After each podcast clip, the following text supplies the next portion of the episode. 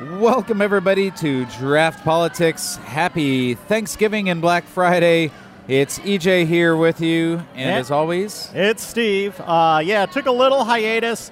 There was a little bit of uh, an illness-related scheduling uh, glitches the last couple weeks, but we're back again. You can't get rid of us that easily. now illness, travel, holidays, general overwhelmedness from all of the news and the nuance around exactly. it, and everything that's going on. So, welcome back. Glad to have you uh, here with us. Uh, today, we're at uh, Revolution Tap Room on Kedzie here in Chicago. We'll talk a bit more about that later, but very excited to be here. Yep. It's a nice thing about being on a Friday. We can uh, We can try pretty much places. anywhere. Yeah, It's everybody's open. in the afternoon, so not too crazy yet. You can probably hear us okay. So, see how it goes.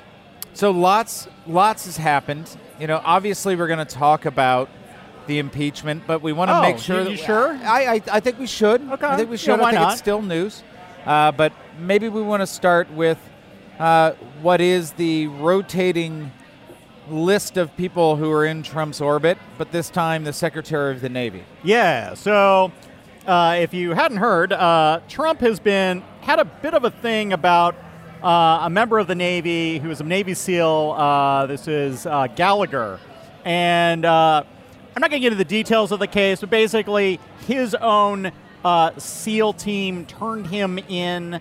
He was being prosecuted. He managed to get off on most of the charges, but was still, you know, subject to. Uh, he had been convicted, uh, and they were trying to figure out what to do about his rank and all of that sort of stuff. And Right. Trump con- consistently has been trying to stick his nose in it. Uh, Secretary of the Navy Richard Spencer decided that he was going to push back on that and try to sort of stop Trump from interfering, and uh, got himself fired. Yeah, in a really interesting set of circumstances because it wasn't clear why he was fired in the end and what the lines of communication were because the Secretary of Defense, S- Mark Esper, I almost said Mike Espy as if he's the Secretary of Defense. Um, you know, his claim was like, well, Spencer went behind his back and talked directly to the president, and you can't go outside of the chain of command. But of course, the president was tweeting things. Are those tweets commands? This has been, I think, one of the big lines of conversation that I've seen is what constitutes a command from the Right. commander in chief. Well, and this sort of follows the standard pattern of Trump does something he shouldn't be doing, and somebody else gets in trouble or on process grounds. Like that's what they attack on. Like, oh, they just didn't do it the right way. Right. Like, no, like Trump didn't do this the right way, and what he's doing is far more has far more negative consequences Right. to the way that the military operates than anything that Richard Spencer's doing. Yeah, and I think you know Donald Trump, who's always kind of said he is a big supporter of the military and wants people to know that he loves the military. You know, has given them all the money, has served in the. Uh, no, no, no. Sorry, his Oh. personal Vietnam was STDs. Right. But, yes. you know, made a big show of coming out and saying that he was commuting two sentences and making sure that Gallagher could retire with honors and rank. Uh, so th- another case there was uh, uh, this guy Lorance who had been convicted of shooting unarmed civilians in Afghanistan, convicted by a jury, and then his appeal denied. And this and is a military jury. Let's be clear. It's not like this is just like some random civilians who are judging him harshly because he's in the military. No, Right. these are like people in the military who are making these judgments. And so, you know, the the sort of if you read some of the military websites and whatnot, very few people agree with these decisions.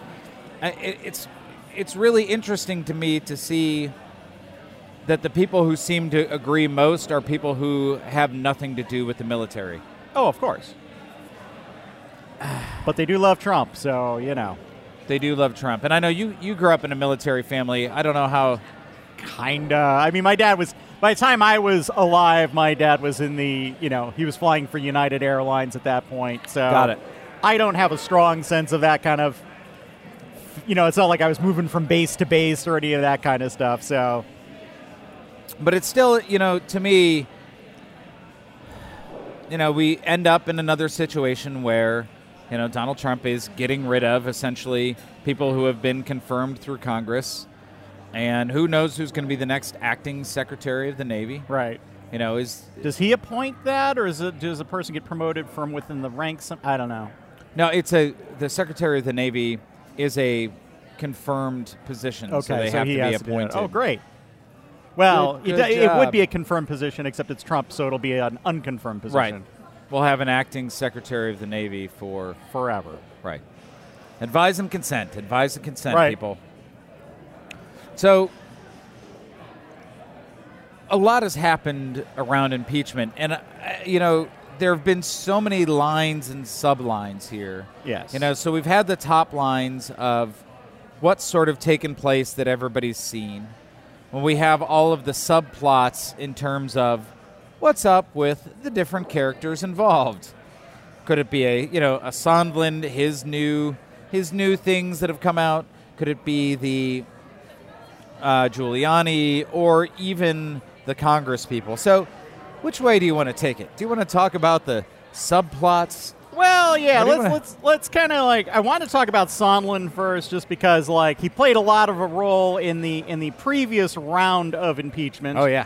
uh, we've got the next round coming up next week, but um, and and fundamentally this has nothing to do with impeachment. It just kind of like gives you a sense of the kind. It's another example of the kind of people that Trump likes to hang out with. So let us recall that uh, Sondland got appointed as the EU ambassador by Trump after he donated a million dollars to, I believe it was Trump. Was it Trump's campaign or just the Republican Party in general? It was the inauguration Oh yeah, which that has its own level of corruption. I mean, just assume that every shady thing has happened through yeah, the inauguration. and it was like through fund. some like LLCs. I mean, it, it Oh, was sure. it was all kinds of questionable. So, yeah, so he did that. Um, but while he was in private uh, business, And he's a before he be- hotelier. when he's a hotelier, Yeah. which you know, of course, he'd hang out with Trump. He's a rich hotelier who apparently was sexually harassing women. Uh, he had uh, three women come forward uh, that, in varying stories, talk about him trying to, you know, basically physically assault them, uh, them rejecting his advances.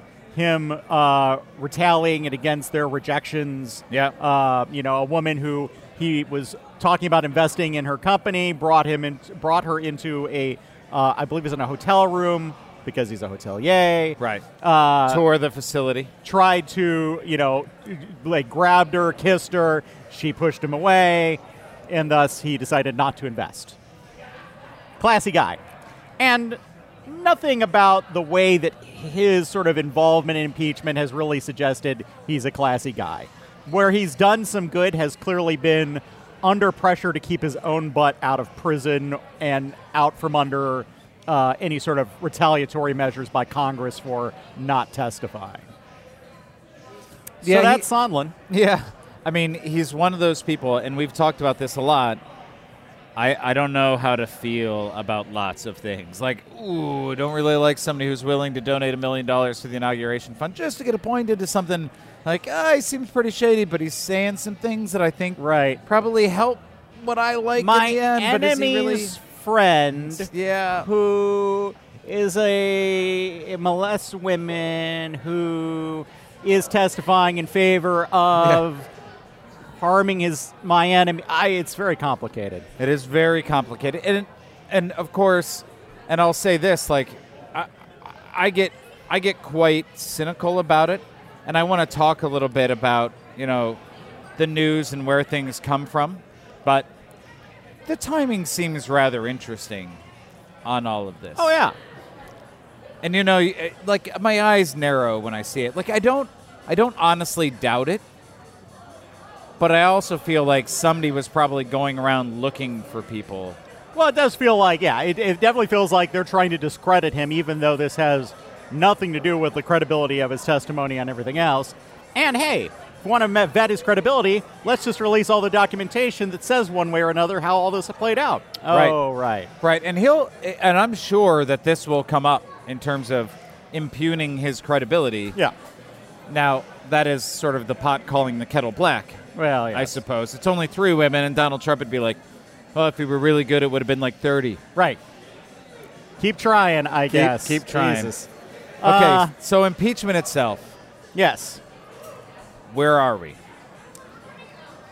So, uh, we got through the first round of Intelligence Committee uh, hearings, which were very insightful, lots of good evidence, lots of great testimony from uh, the deep state, if you will, or you might just call them the state, because that's what they are.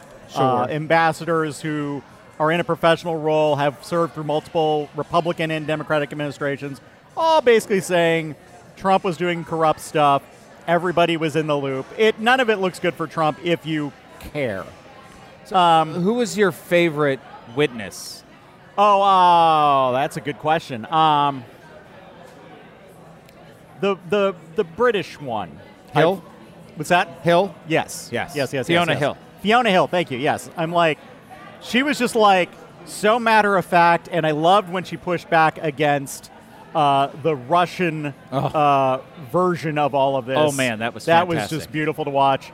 Um, also, you know, it's that standard thing of British accents make everything sound much more smart and and well thought out somehow. Yeah, I, I and and Fiona Hill was my my favorite witness as well. And I, you know, I would note that you know the number of people who are involved with this who are in fact immigrants or children of immigrants is is noteworthy. Oh yeah.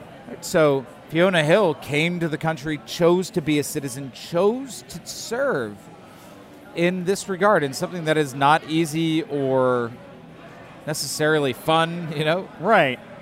and still being questioned, called a never Trumper, and all of the Ugh. Right.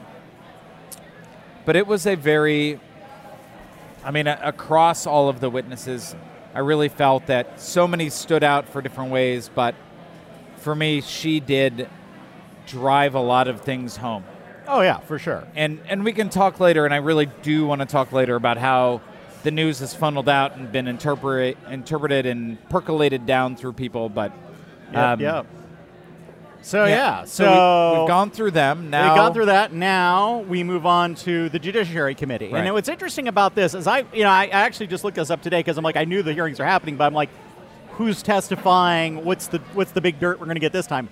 And it's actually much more about setting up the constitutional argument for impeachment, from what I gather. It's like it's not Yeah. about um, bringing in new information. It's about how we're going to structure this going forward. What are the things that Trump has done that are impeachable offenses and things like that? So it's going to be.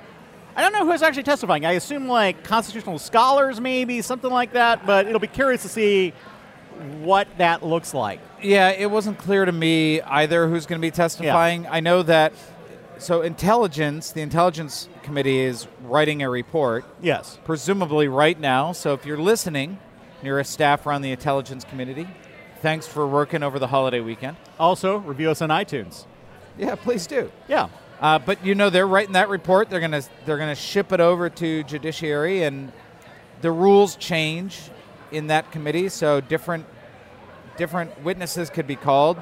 The president himself could have an attorney present. Yes, and apparently Trump has been invited to participate in the process by Right. Jerrold Nadler, so that'll be fun. Oh no, he said he's not going to. Oh, weird. Uh, yeah, I know. I know. I mean, I know he likes being on TV, so I can't imagine why he wouldn't want to show up. Well, maybe he thinks the ratings aren't going to be high enough. Oh. You know, those they would have pretty damn good ratings though. that should be one of Nadler's arguments. Right. Think about Yeah. it, Jerry.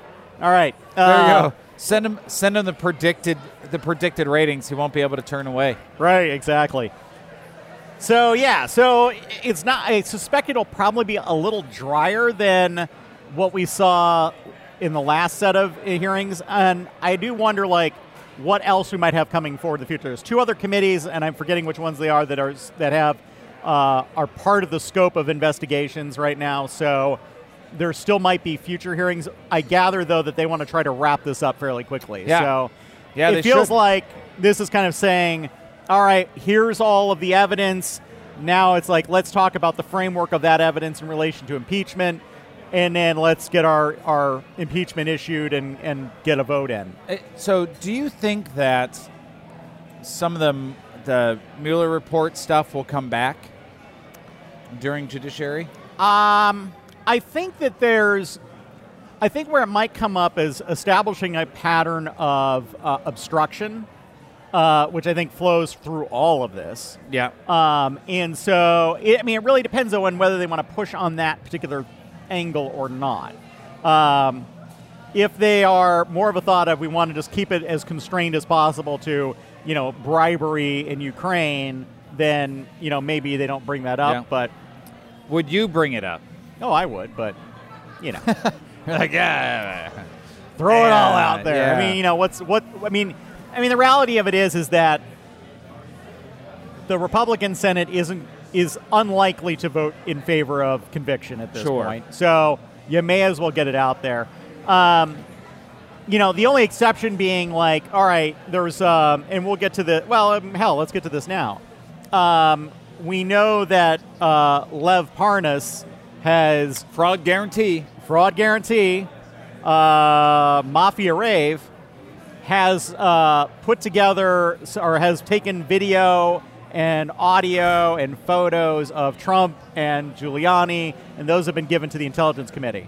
I mean, how amazing is that? Well, I don't know is the thing. Yeah, I mean, yeah. like, is he just like, did they just take a selfie and that's the like?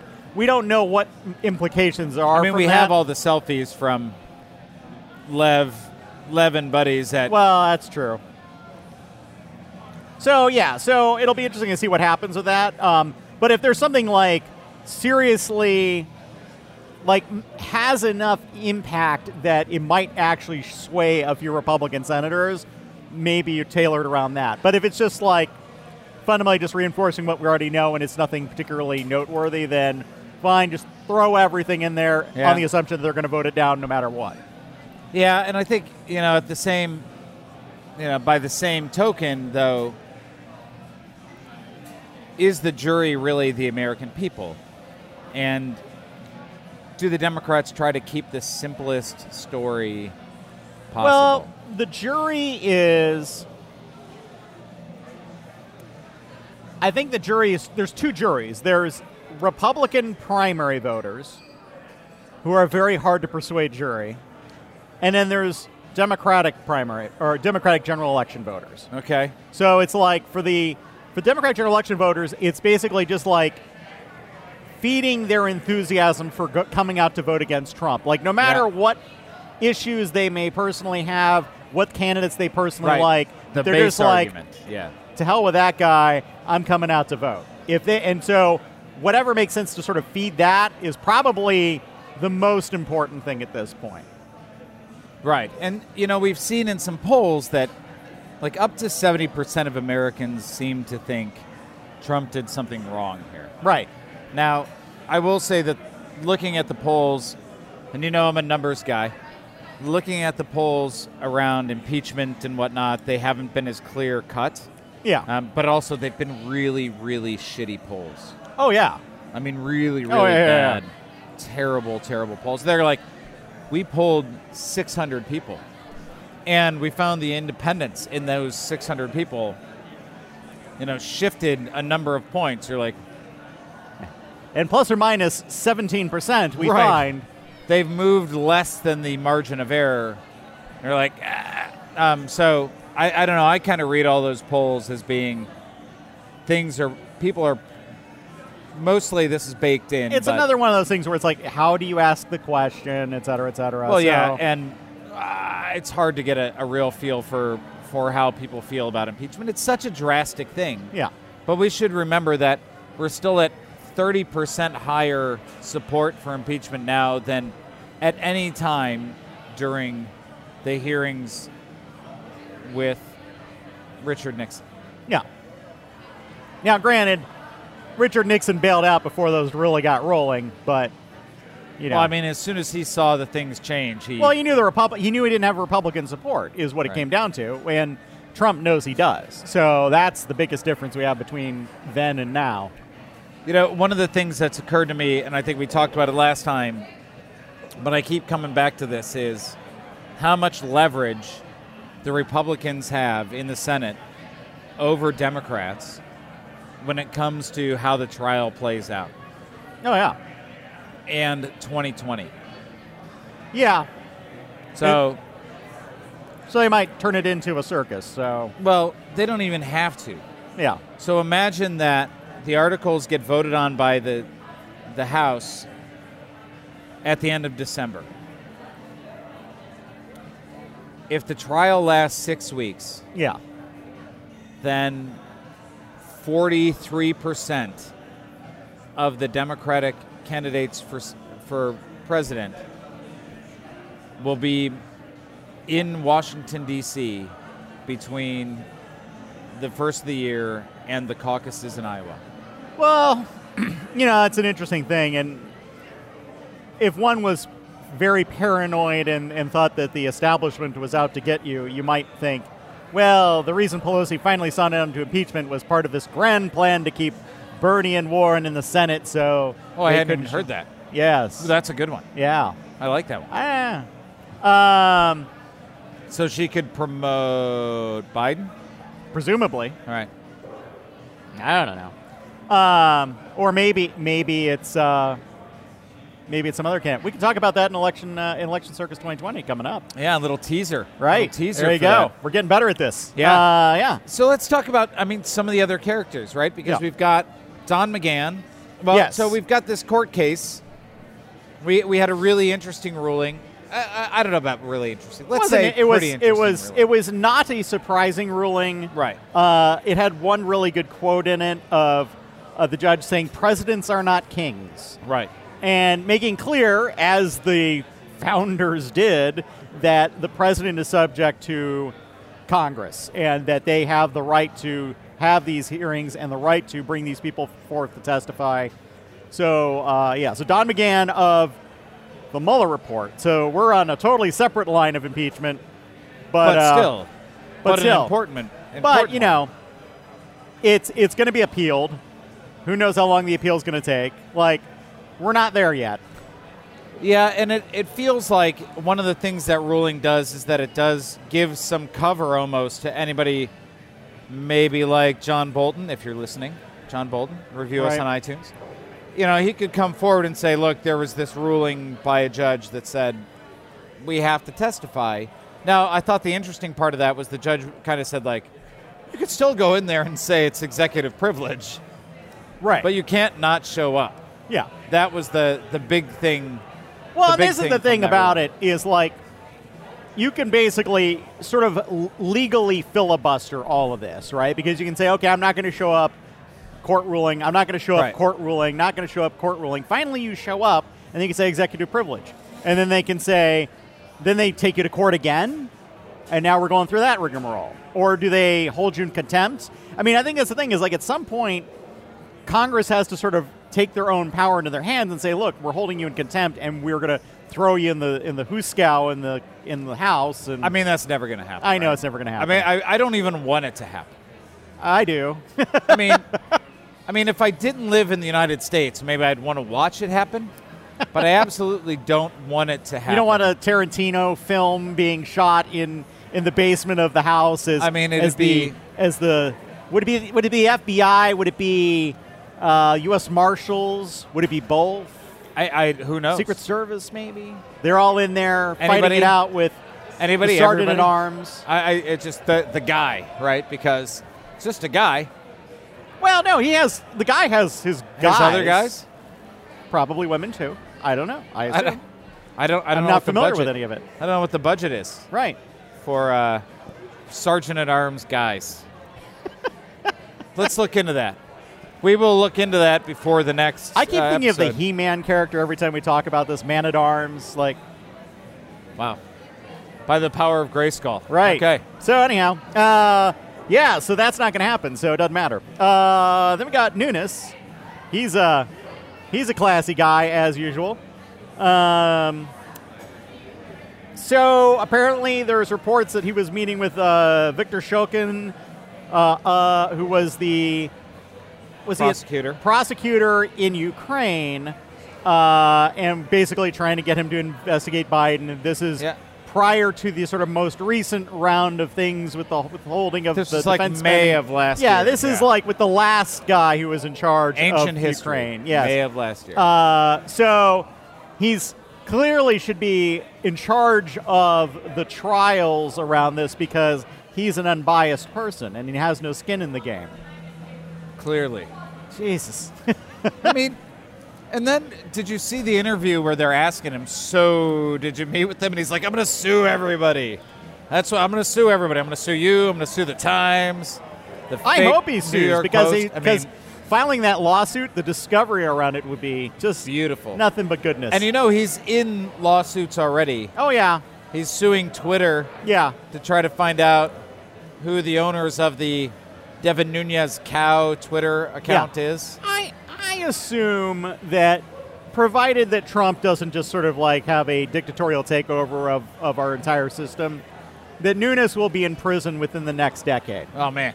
I don't know on what, but I know there will be something and he will And be in jail. Have you read? So some of my favorite reading this last, you know, this last year or week has been around from the Sacramento Bee. So they're the closest newspaper to Devin Nunes, and they're like publishing all of the letters that they get, that are essentially like people from not in the area saying, "How in the hell can you send Devin Nunes to Congress? He is an idiot." yeah. It has been fantastic Oh yeah. and uh, some of the the counters to his lawsuits recently, talking about how you know him trying to get the identity of the Nunes cow uh, Twitter account. People saying like, well, it's clear that bovines do not have the intellect or opposable digits to run a Twitter account. Fantastic stuff. Fantastic stuff, Devin Nunes. And, So, and we haven't even gotten to talk about Jim Jordan, who got subbed in, right? Like they, they called Jim Jordan in like a goon in a hockey game, right? Like Oh yeah. like he's coming in there, it's all rabbled. Like you have no idea what he's saying. He doesn't have any idea what he's saying. it's good TV though, right? Right. So in conclusion, in our bleepable moment of the day, Devin Nunes. Yes, absolutely. Fruck Devin Nunes. D- can can we talk a little bit more about about Giuliani though? Oh, we can. I mean, I, always talk I more just, about Giuliani. I, I just the train wreck that is Rudy everything Giuliani. about him. I mean, first of all, and I think I've said this before, could anybody ever hire him as an attorney ever again? Not legally. I mean, I don't see any any part of what of his actions that would say to me like this would be a good idea Well, to it's, hire it's- this guy. It's very clear that he's not acting as an attorney. He's acting as Trump's trusted lieutenant. You know, it's it's it's Consigliere? like he's friends with them. Yeah, yeah, yeah. I mean, yeah, capo. Like I don't know what the mafia terms are. Like, but uh, Your not- homework is to watch uh, watch. Godfather. Godfather, Part yeah, yeah, it's consigliere. seven, Yeah, and yeah, Yeah, and consigliere. but also doing there things for himself, right? So he was trying to negotiate a deal with the former prosecutor so that he got paid Yeah. To sort of be their representative as a Right. lobbyist. Well, that's why he's working for free. Is he's going to get like the money on the side through other channels, so I- it's fine. It's fine. I mean, he's got like I feel like he had this conversation with Trump. Is like, oh, you want me to investigate this stuff? Cool. No problem. I'll do it for free. I've got other business I'm going to Yeah. be there for anyhow, so no, I'll throw it in for free. Uh, how do you w- make money? Volume. Yeah. And and then he goes know- on TV and he says, "Yeah, you know, I'm not worried. I've got insurance on Trump." Yeah. Did he just extort his client, uh, the president, on TV? Like, Maybe. I mean, I'm sure he does. Yeah. I mean, that's the thing. Like, oh no, I was just joking. That was Yeah. sarcasm. I, I guess in the end, for me, if we have a way to actually know the truth, get all of the liars in a room, so to speak, and see it all play out, God, I wish we could. it could only go well Yeah. for me. The Yeah. entertainment factor alone would be huge. It So I have an interesting theory on on this is probably not true, but it might be true, and I think it'd be interesting if it turned out it was true. So here's my theory Giuliani had business interests in getting rid of Yovanovitch, completely unrelated to any of this other stuff going on. Because Yes. we know that even before Trump was trying to investigate anything, that there was uh, with Parnas and and and uh, the Sausage King of Ukraine, that they were trying to uh, get rid of her for for whatever reasons, right? And so my theory is he's going to Trump and floating these conspiracy theories to Trump as part of trying to get Trump to get rid of Yovanovitch. So essentially, he's using Trump as air cover. Yes.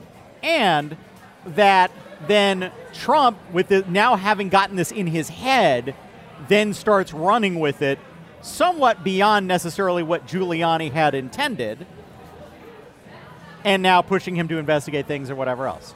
Okay, so let's take that. Let's Yeah. let's say that that's true Yes. because it's believable. yes. Is Trump culpable? Yes. I mean, so this is one of the things that I think is really important. If you're listening to our podcast, I, I hope you care about sort of the idea of truth. And if you've seen if you've seen coverage from different news outlets, you will have seen different takes on you know the news and and the testimony. And you know, some people would kind of say like, look, you know, what we've seen here is a bunch of rogue actors, and Donald Trump is totally fine. Um, Which is how mafia bosses work. right. We've talked about we've talked about similar characters in Illinois politics who Oh, yeah. never talk to people directly. They Right. always have a fall guy. Yep. And we've also seen Donald Trump recently say, "I I never told Giuliani to go to to Yeah. go to Ukraine. I I don't I don't even know Sondland. I've never been in that that White House." If Trump says he doesn't know you, there are selfies of you with Trump. Oh yeah, I mean, Like if you brought up my name to Trump and he said, I don't know who the hell he is, immediately out of like the ether, selfies would s- begin to oh exist. absolutely. At, it's at just some like kind of fundraiser. some weird physics of the universe. yeah, maybe Mar-a-Lago. Right. It's the Beetlejuicing of Yes. Donald Trump saying he doesn't Yes. know anybody. I and I, I, I, I, I pivot to that because I think that we're all in a place now where, you know, I said before, 70 percent of people said that Donald Trump has done something wrong. But what that really means to people is going to depend a lot on where they get their news and and what they consider truth to Yeah. be. And I think, you know, for us, we're not reporters. I'm not, you know, Oh, I'm not flying to D.C., sitting in hearings, trying to get, you know, trying to get interviews with, you know, senators and Congress. Yeah, he makes me do all that work actually. Yeah. So Um, so you know, we obviously get our information from other places. So uh, you know, I, I think it'd be interesting. Like, where do you, where do you get your kind of news from? Yeah. Well, I mean, this is the problem that we've had since like the early 2000s. Like Yeah. since we started having the rise of Fox News um, and the sort of fragmentation of media. Like back in the back in the olden days, where it was like three TV networks and Yeah. you know, and every city had a couple newspapers. Like most of the news was all kind of one common source, right? Right. And they all kind of tended to agree with each other. Well, they all got it from the AP Newswire and the. Right, right, right, right. And so um, it was harder to sort of find that media bubble. And then Fox News comes into being. And then, you know, with the way that the internet now works, where it's like basically your own biases are being reinforced by Yeah. algorithms, it's like it's a lot easier to sort of like, I'm going to fall off into this little separate part of the universe with my own set of facts and ignore everything else that's going on in reality. And if you watch the hearings and you saw how Nunes and Jordan were talking about what was going on, It had nothing to do with discrediting the witness. No. It had nothing to do with sort of the main channel of facts and the, the narrative. It was about the process is corrupt. Why don't we have the whistleblower here? Biden is corrupt. Hunter Biden Right. clearly benefited through ways we have no idea, and that makes Biden bad. And, and it was all about that. Yeah, well, and I, I felt like it was all meant to be sound biteable by 100%. Fox News. Well, and it's interesting. Um, so I, I had the thought Yeah. of I wanted to see what Fox News, what their take on all this Yeah. was, just to see. And I considered watching Fox News, but I didn't. I don't hate myself that much.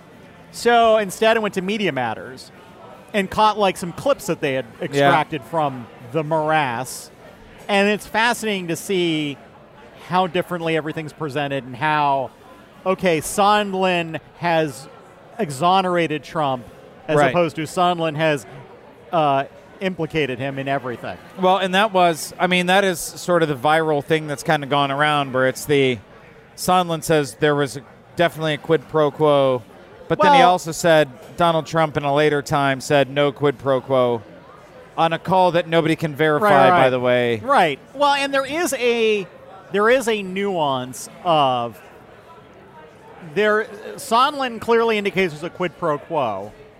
What isn't clearly connected is, like, he clearly ties it back to Giuliani. He's made it clear Right. that Trump told him to work with Giuliani. Yes. So Giuliani, we know, is a source of all this. What isn't tied necessarily is that Trump knew what was going on.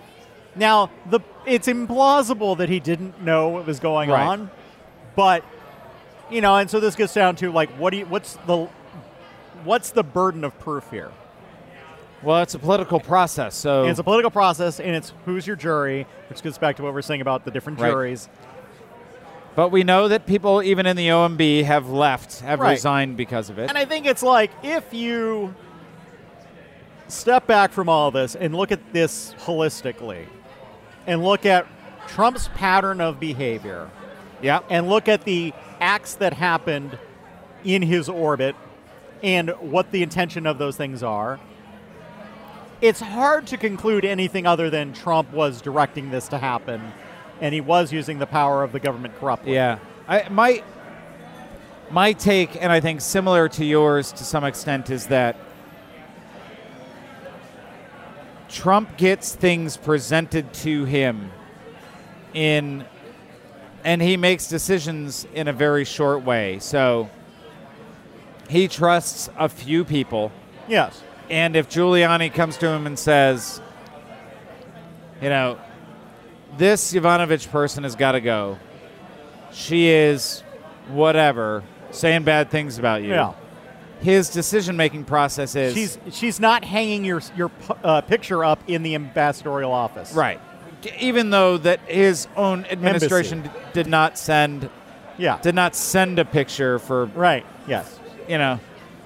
He it said it took her small. 18 months, but of Yeah. course it took them 16 months to send it. But that's fine. Yeah. Um, I, it took him that long to do the CG to get uh, his weight off to make him look like a prize fighter. So somebody says to him, "She's got to go," and he trusts that person, and so he just says, "She's got to go," by any means necessary. Right. And then it's left to acting officials who you've never met. To interpret what that means. yeah, So maybe it gets interpreted that she's fired. Maybe somebody interprets it that she's assassinated. Like I mean, and that's just kind of how it works. Is he like he sets he sets clear he sets it clear what he wants the outcome to be. right, He just doesn't lay out how to get there. right. and lets you fill in the blanks. And that's that's once He's again not a details That's how guy. the mafia operates. Well, and I think uh, you know he just expects it's going to happen, and He's a delegator. It's Right. fine. and then he's got he's kind of struck by the position of having to say, "Well, yeah, I'm going to back up that decision that I made, even though it was done in a way he doesn't care how it was done." Yeah. Sort of ends justify the means to some extent. Yep. I and I think that that is, you know, the reality is that our world is being run by sort of a very idiosyncratic decision maker and a bunch of people you've never met carrying those those decisions out. All right. So, I need to get another beer. right? I'm not saying this one is gone. yeah. So, how about this? How about we take a break, grab you another beer, and then we can talk about the election circus. I love it. All right. I love it. Just uh, as we get started again here, I want to send a, count, a shout out to Benny Gantz, who was not able to form a government. So who the hell knows what's going to happen in Israel now? So we've talked about him before. I'm really interested in this. I keep track of it. We thought for sure we were going to be past the Netanyahu days, but uh, Benny Gantz, who his blue and white party had a slight majority after the last election, was not able to form a government. So now somebody else is going to have to do it. Who, but who knows who? Uh, although also in the interim period, Netanyahu was indicted of corruption charges. So stay tuned yes. to yes. the Knesset as the Knesset turns. Yes. Um, And more seriously, Hong Kong. Hong Kong, yeah. Um, so the the protests have continued there.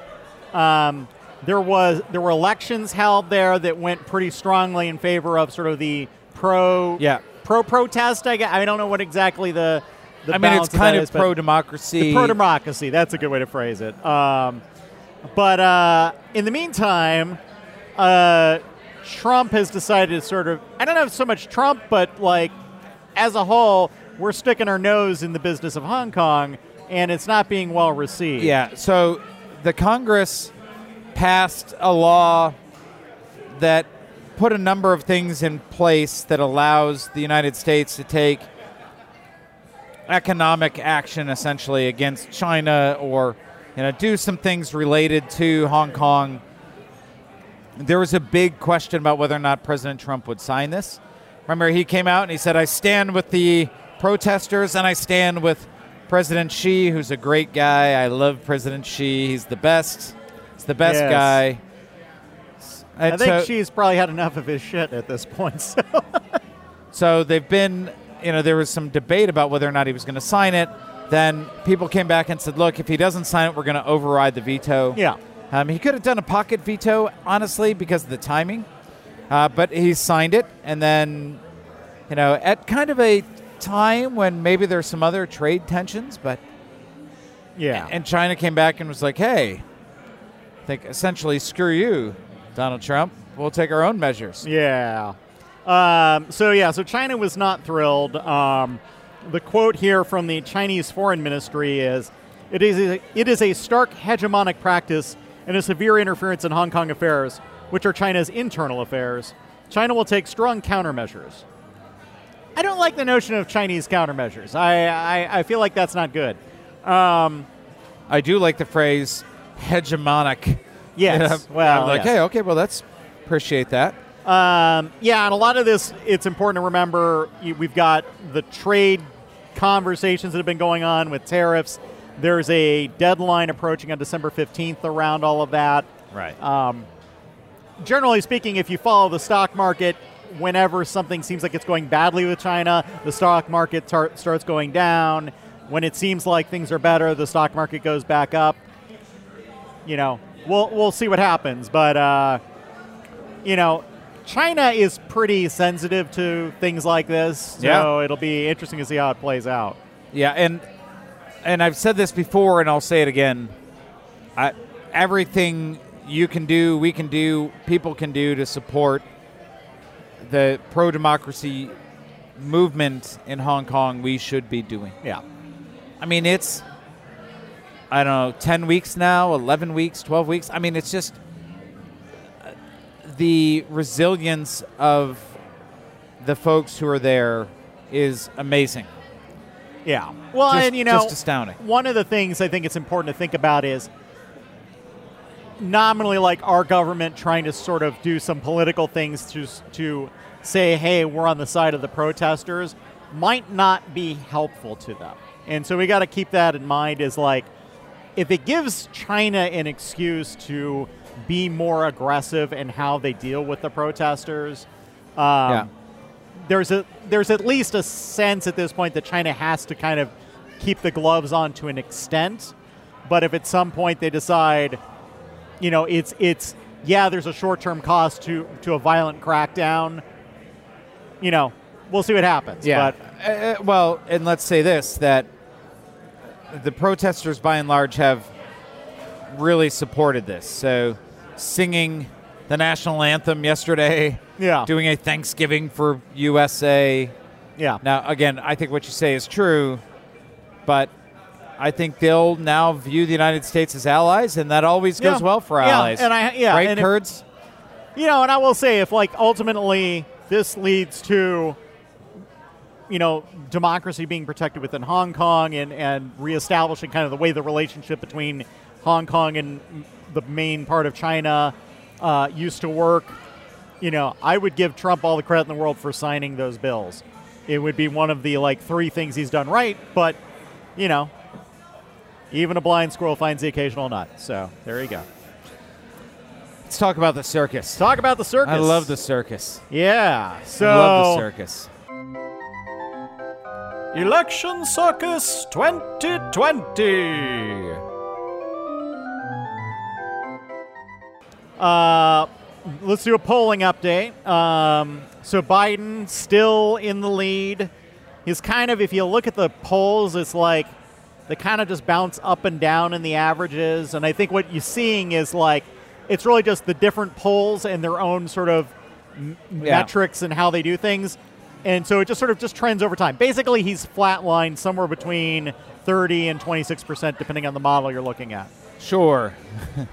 Uh, Warren has trended down. She was up around 26.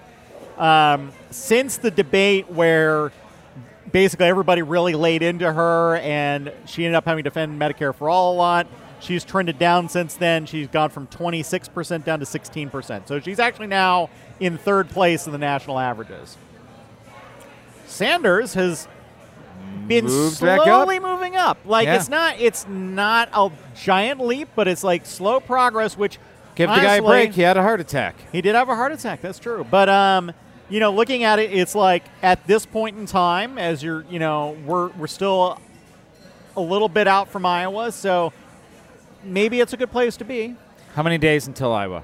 I don't know. 90, no, 86 days That sounds until right. Iowa?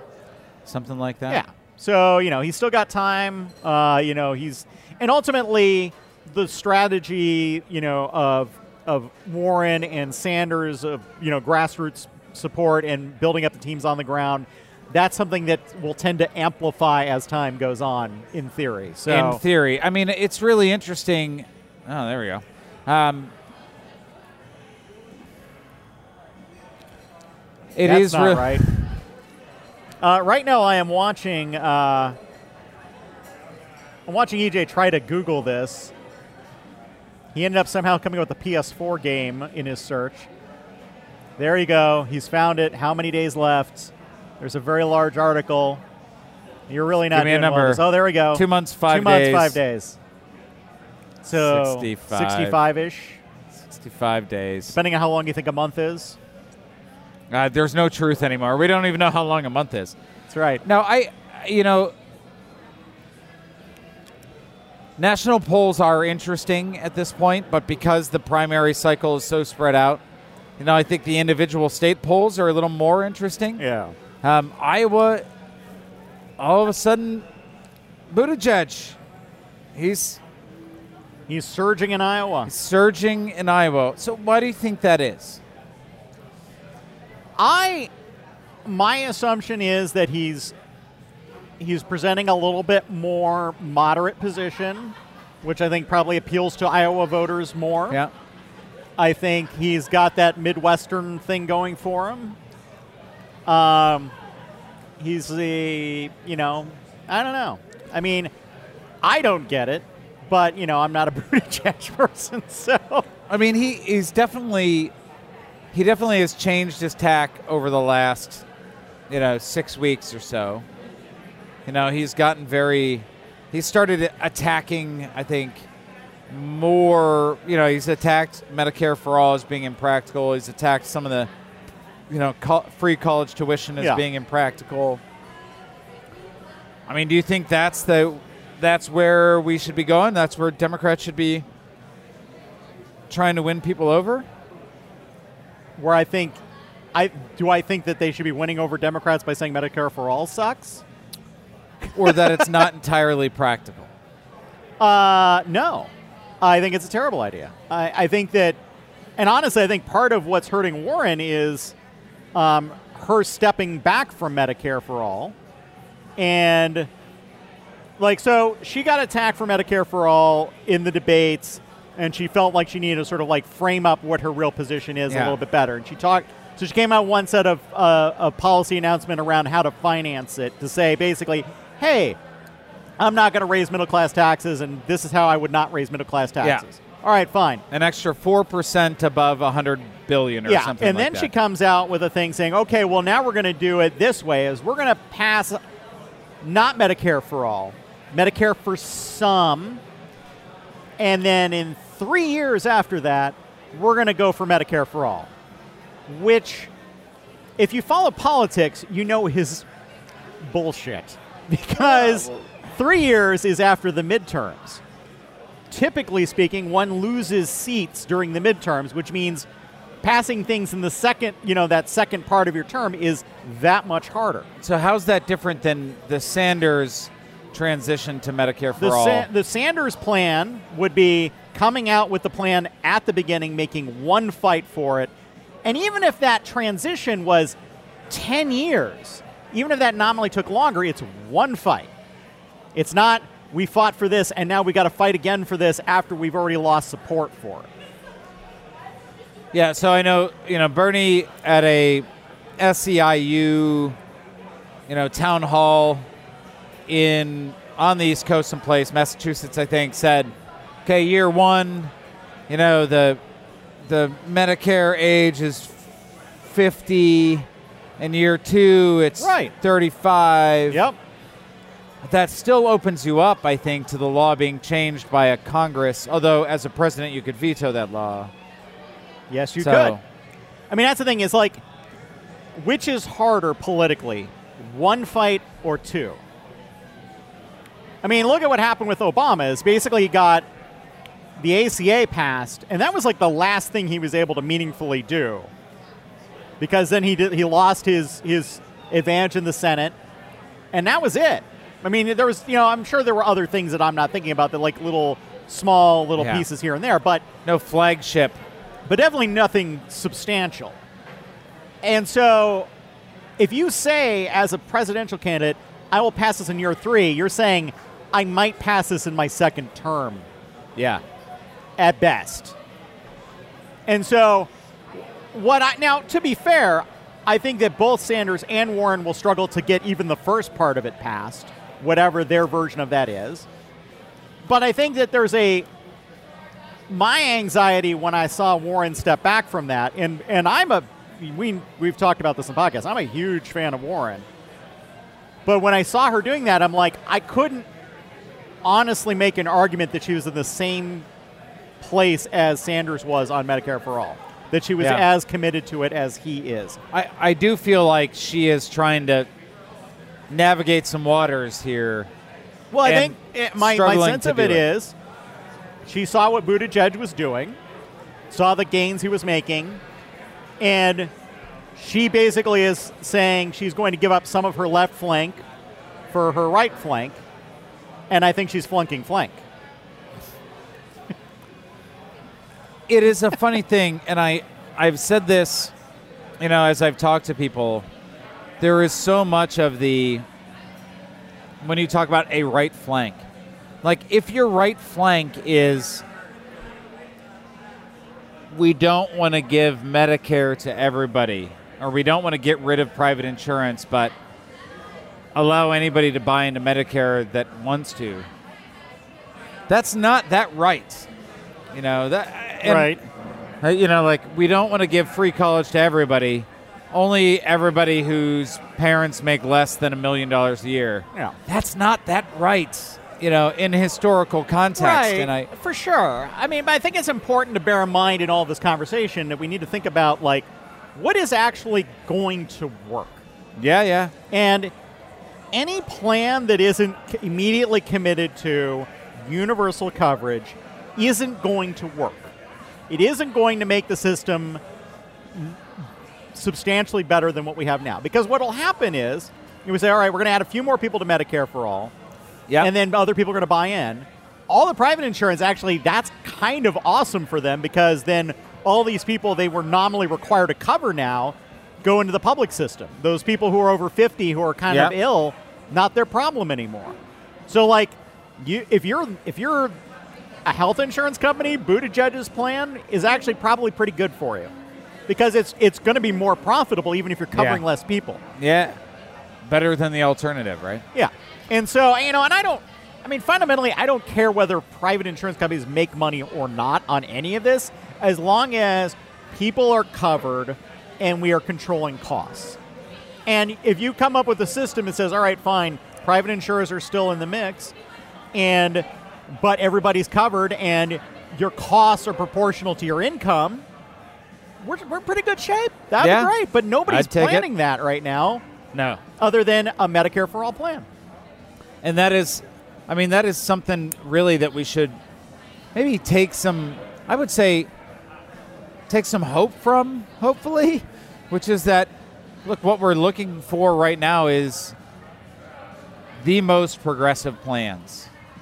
And, you know, I hope we don't lose the forest for the trees in sort of attacking people who don't have the single most progressive plans. Well, and I think, and I and I think that there is getting caught into purity wars and saying, you know, who is who is the most progressive. Like I saw somebody on Facebook post, who's who's the most progressive member of the squad. Like, what is the point of that conversation? Like, Yeah. I don't know. Like- Ilhan Omar, like, didn't. There was that one time. that, right? I mean, know- like, why why even have that conversation? And so, but I think there's also a value to saying, what is the pragmatic solution, i.e., the one that actually will, and I and I say pragmatic solution to healthcare, not a Yeah. pragmatic solution necessarily politically speaking, Right. because there's a whole thing about It is a different thing. uh, there's about like let's give in to the pol- politics of now Yeah. rather than fighting for fighting for a better politics that gets us to better results. Right. Ah. So, yeah. So Ah. I'm uh, I'm not off of the Warren train at this point, but I'm just like I'm not making the argument anymore. Like I'm just like I'm tired of like trying to defend that she's as progressive as Sanders is on Medicare for all and, and, and as dedicated to that. and and I think fundamentally as a president she will probably have more success than Sanders does. So I'm still Generally Warrenish. Warrenish, but Yeah, but you know, but I'm not I'm not going to go to Iowa and try to knock on doors to say, "Hey, you should go you should go vote for Warren." Like I can't I can't make that argument anymore personally. It is what it is. You are the first person I knew to come out for Warren Yes. very substantially, and the first person to back off away from her. So, Yeah, and I know a couple other people who are were progressive people who were very strong Bernie sur- supporters in 2016 who have, after she changed on Medicare for all, have been turned off towards her. wow. So I think it is costing her. I just don't know how much it is relative to Yeah. whatever gain she gets on the other side of this. So far, the polls say it's hurting her more than it's helping her. So I, I will, I, I do want to just talk about Buttigieg for one more minute because while just because you've, you've we finally learned to pronounce his name, and so we want to say it as often as possible. I mean, we've seen his gains, max gains, uh, in Iowa, but nowhere else. this is true. And I think that that is a real question. You know, how sustainable? I mean, clearly he's taking people from Biden. Yeah. I mean, the, the polls kind of show that. Maybe not clearly, but Well, it looks like he's also taking some, in Iowa. He's taking some support away from Warren too. I, it it's less clear that it's coming from Warren. It may just be coincidence of timing. Yeah. Yeah. But he's not making gains anyplace else. You know, so like you can't win the nomination without strong African American support. There's no support. Well, this is the thing that gets interesting is can you win the primary without strong African American support? You can win a primary or two. In Iowa, you can. You can definitely win in Iowa. You can definitely win in New Hampshire. There, there are many places you can win. And I mean, ultimately, that's what happened a lot, I think, in 2016 was Sanders got a lot of support, but he had trouble building his support amongst the African American populace. And so that made it hard for him to catch up and, and Yeah. be able to beat Clinton. So that, that dynamic still not only exists here, but if he did win the primary, can he win the general election without that support? No. I think he needs the he needs enthusiasm. Yeah, it's it, not it- just it can't support. just be It's not just support. It's got to be enthusiasm. Right. Yeah. Because that's the thing. Like, like, I have no question that that black voters will show up for him if he's the nominee to a point. But is he going to get to the levels? Of, he's certainly not going to get to the levels of the Obama coalition. No. And you don't need. Who would? you don't need a lot more enthusiasm than Clinton, but you do need more enthusiasm than Clinton had. I mean, And maybe we should just never forget that the second least popular candidate in the history of presidential elections Yes. was Hillary Clinton. Yes. So So, it, you can you may very well be able to, no matter your popularity, be able to beat Trump purely on people just being like yeah, that guy. and that should happen. Marks for beep. Yes, I've I've realized that I have I can mark the recordings as we're doing this, so now I know where to go for the beeps instead of having to search through them and hope I don't miss it. So we can cuss more. So one of the things that I, as NPR likes to say, can't let go of is the Pete Buttigieg supporters dance to "High Hopes" by Panic at the Disco. Have you seen this? no.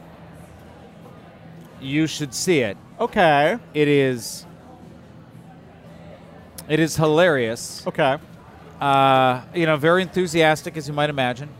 Um, but if you watch, uh, if you watch Saturday Night Live, Michael Che on the Weekend Update described this as, you know, the Buttigieg campaign's attempt to go negative on support from the African American community.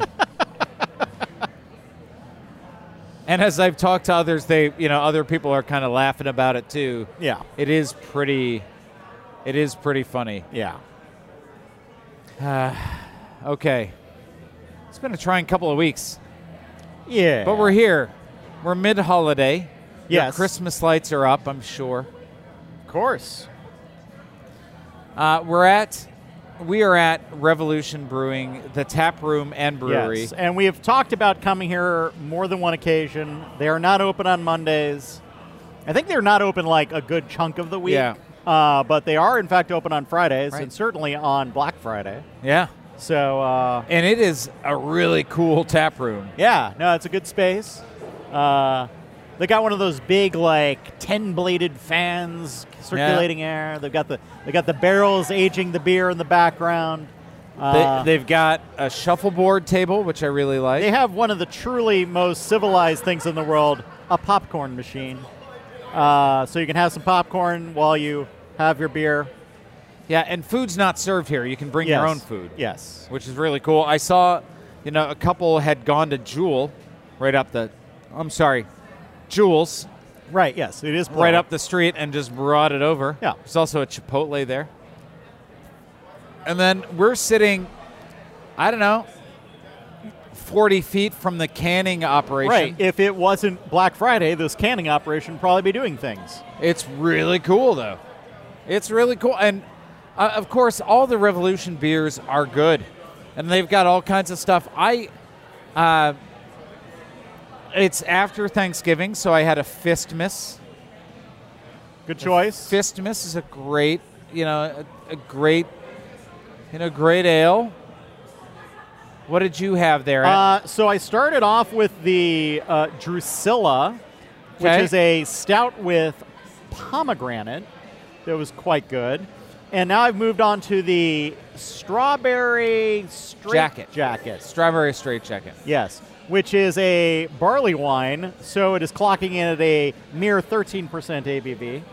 Uh, so that should make the Chicago side of our podcast far more entertaining. Yeah, and I've gone the opposite direction. So the last beer that I had was Get a Little, which is they call a Norwegian lager, and it's four percent, and it Oh. was it was gloriously crisp and good. And I I go to Norway occasionally, as you do, Right. and I know uh, you know IPAs are hard to come by in Norway.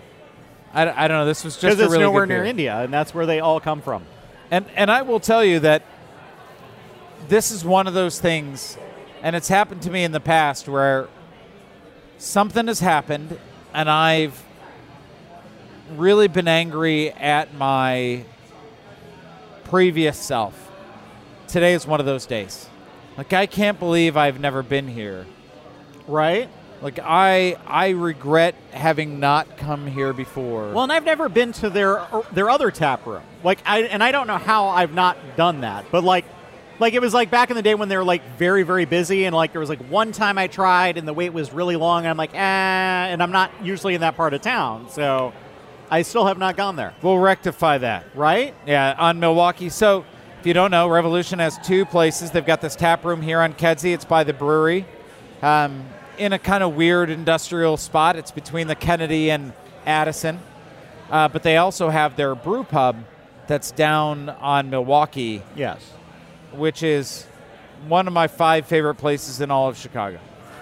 Food is really good. You can get bacon popcorn. Oh. Nice. How are Yeah. the pretzels? Good as okay. well. Good. That's our that's our measure. fee. Yeah, yeah. So So, uh, really great place. And again, Revolution. I mean, they're they're a fantastic brewery. Been around a long time. Um, can't speak highly enough about them. Come on by. Yeah. All right. So I think that wraps us up. Uh, sorry for the long pause in recordings. We're going to try to catch up. The holidays, obviously, we're going to screw things up, I imagine. But, you know, we'll keep going if uh, you keep going. So, We'll keep going. all right. Thanks, everybody. Take care. Bye bye.